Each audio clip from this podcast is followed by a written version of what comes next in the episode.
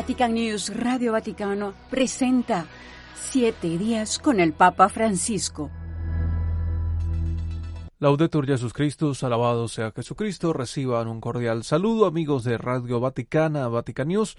Soy el Padre Joan Pacheco, estamos en el programa Siete días con el Papa Francisco y recordemos algunos de sus mensajes durante esta semana. En el Angelus del domingo pasado, ciudadanos responsables que contribuyen a la sociedad trabajando por el bien común, pero conscientes de que todo pertenece al Señor. Así es la vida de los cristianos. Lo ha recordado el Santo Padre en el Angelus, el día en que la liturgia vuelve a proponer la palabra de Jesús. Den al César lo que es del César y a Dios lo que es de Dios.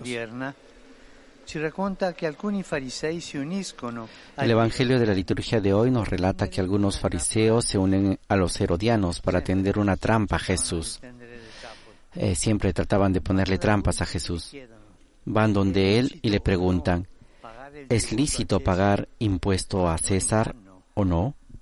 Es un engaño.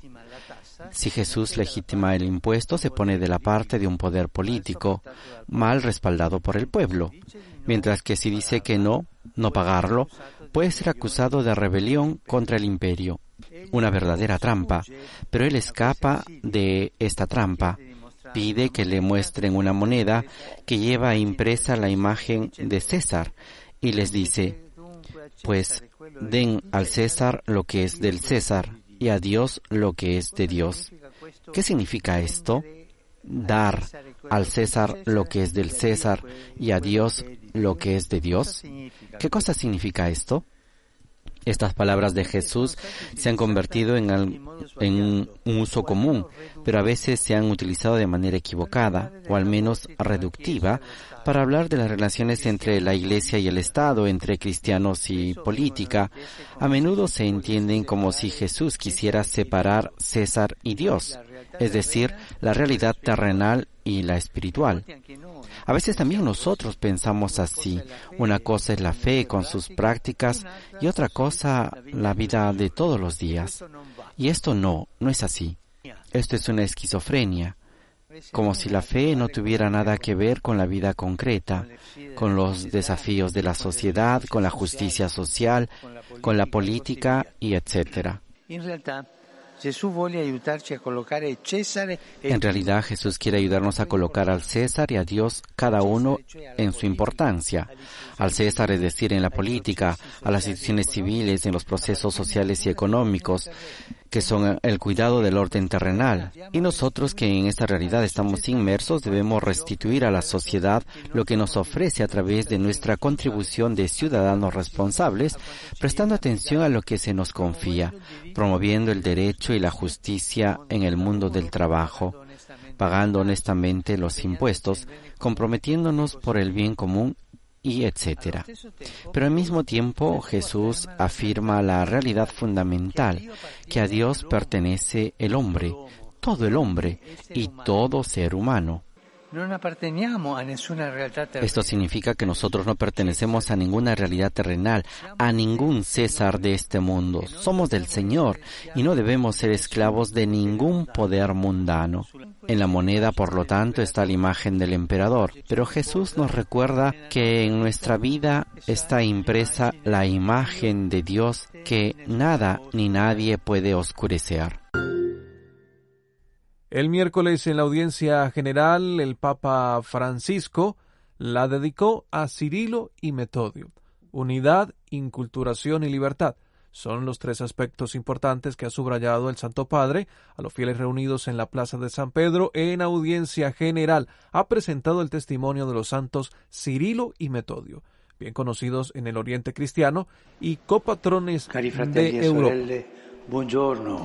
Queridos hermanos y hermanas, buenos días. Hoy les hablaré de dos hermanos muy famosos en Oriente, hasta el punto de que se les llame los apóstoles de los eslavos, los santos Cirilo y Metodio. Nacidos en Grecia en el siglo IX, en una familia aristocrática, renuncian a la carrera política para dedicarse a la vida monástica. Pero su sueño de una existencia retirada dura poco. Son enviados como misioneros en la Gran Moravia, que en la época comprendía varios pueblos, ya en parte evangelizados, pero en los cuales sobrevivían muchas costumbres y tradiciones paganas. Su príncipe pedía a un maestro que explicara la fe cristiana en su lengua. La primera tarea de Cirilo y Metodio es, por tanto, estudiar a fondo la cultura de esos pueblos. Siempre ese eco.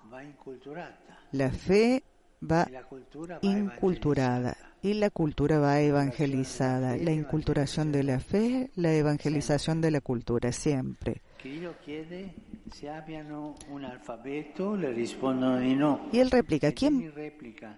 Cirilo pregunta si tenían un alfabeto, le responden que no, y él replica, ¿quién puede escribir un discurso sobre el agua? De hecho, para anunciar el Evangelio y para rezar hacía falta un instrumento propio, adecuado, específico. Inventa así el alfabeto glagolítico traduce la Biblia y los textos litúrgicos. La gente siente que esa fe cristiana ya no es extranjera, se ha inculturizado, sino que se convierte en su fe, hablaba en la lengua materna. Piensen, dos monjes griegos que dan un alfabeto a los eslavos. Esta es la apertura del corazón que arraigó el Evangelio entre ellos. No tenían miedo estos dos, eran valientes. Pero pronto comenzaron los conflictos por parte de algunos latinos que ven arrebatado su monopolio de la predicación entre los eslavos. Esa lucha dentro de la iglesia siempre así.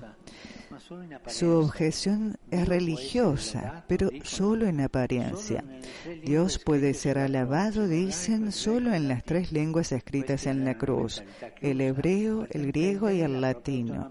Ellos tenían la mentalidad cerrada para defender su propia autonomía, pero Cirilo responde con fuerza. Nos unimos también a los llamados del Papa Francisco por la paz en el mundo y con ello a dedicar nuestra oración, nuestro ayuno, para que el Dios de la vida, el Dios de la paz, escuche nuestras plegarias y los hombres de hoy busquemos la construcción sana de una verdadera paz. Hasta la próxima.